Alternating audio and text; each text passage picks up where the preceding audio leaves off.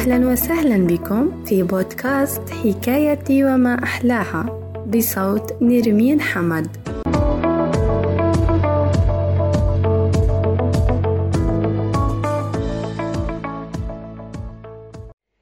العصفورتان الرقيقتان.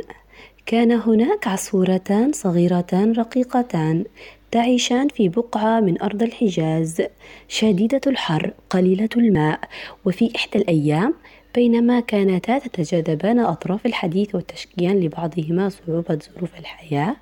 هبت عليهما نسمة ريح. عليلة آتية من أرض اليمن. فسعدت العصفورتان بهذه النسمة وأخذتا تزقزقان نشوة بالنسيم العليل. وعندما رأت نسمة الريح العصفورتين الجميلتين على غصن بسيط من شجرة وحيدة في المنطقة استغربت من أمرهما وقالت أيتها العصفورتان الجميلتان. عجبا لأمركما فكيف تقبلان وأنتم بهذا الحسن وهذه الرقة؟ أن تعيشا في أرض مقفرة كهذه لو شئتما لحملتكما معي وأخذتكما إلى اليمن. من حيث أتيت. فهناك المياه عذبة باردة طعمها ألذ من العسل والحبوب تكاد لحلاوة طعمها أن تكون سكرا.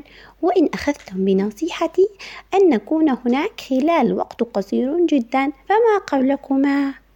قامت العصفور الأذكى بين الاثنتين وأجابت بفطنة وذكاء يا نسمة الريح أنت ترتحلين كل يوم من مكان إلى مكان وتنتقلين من أرض إلى أرض.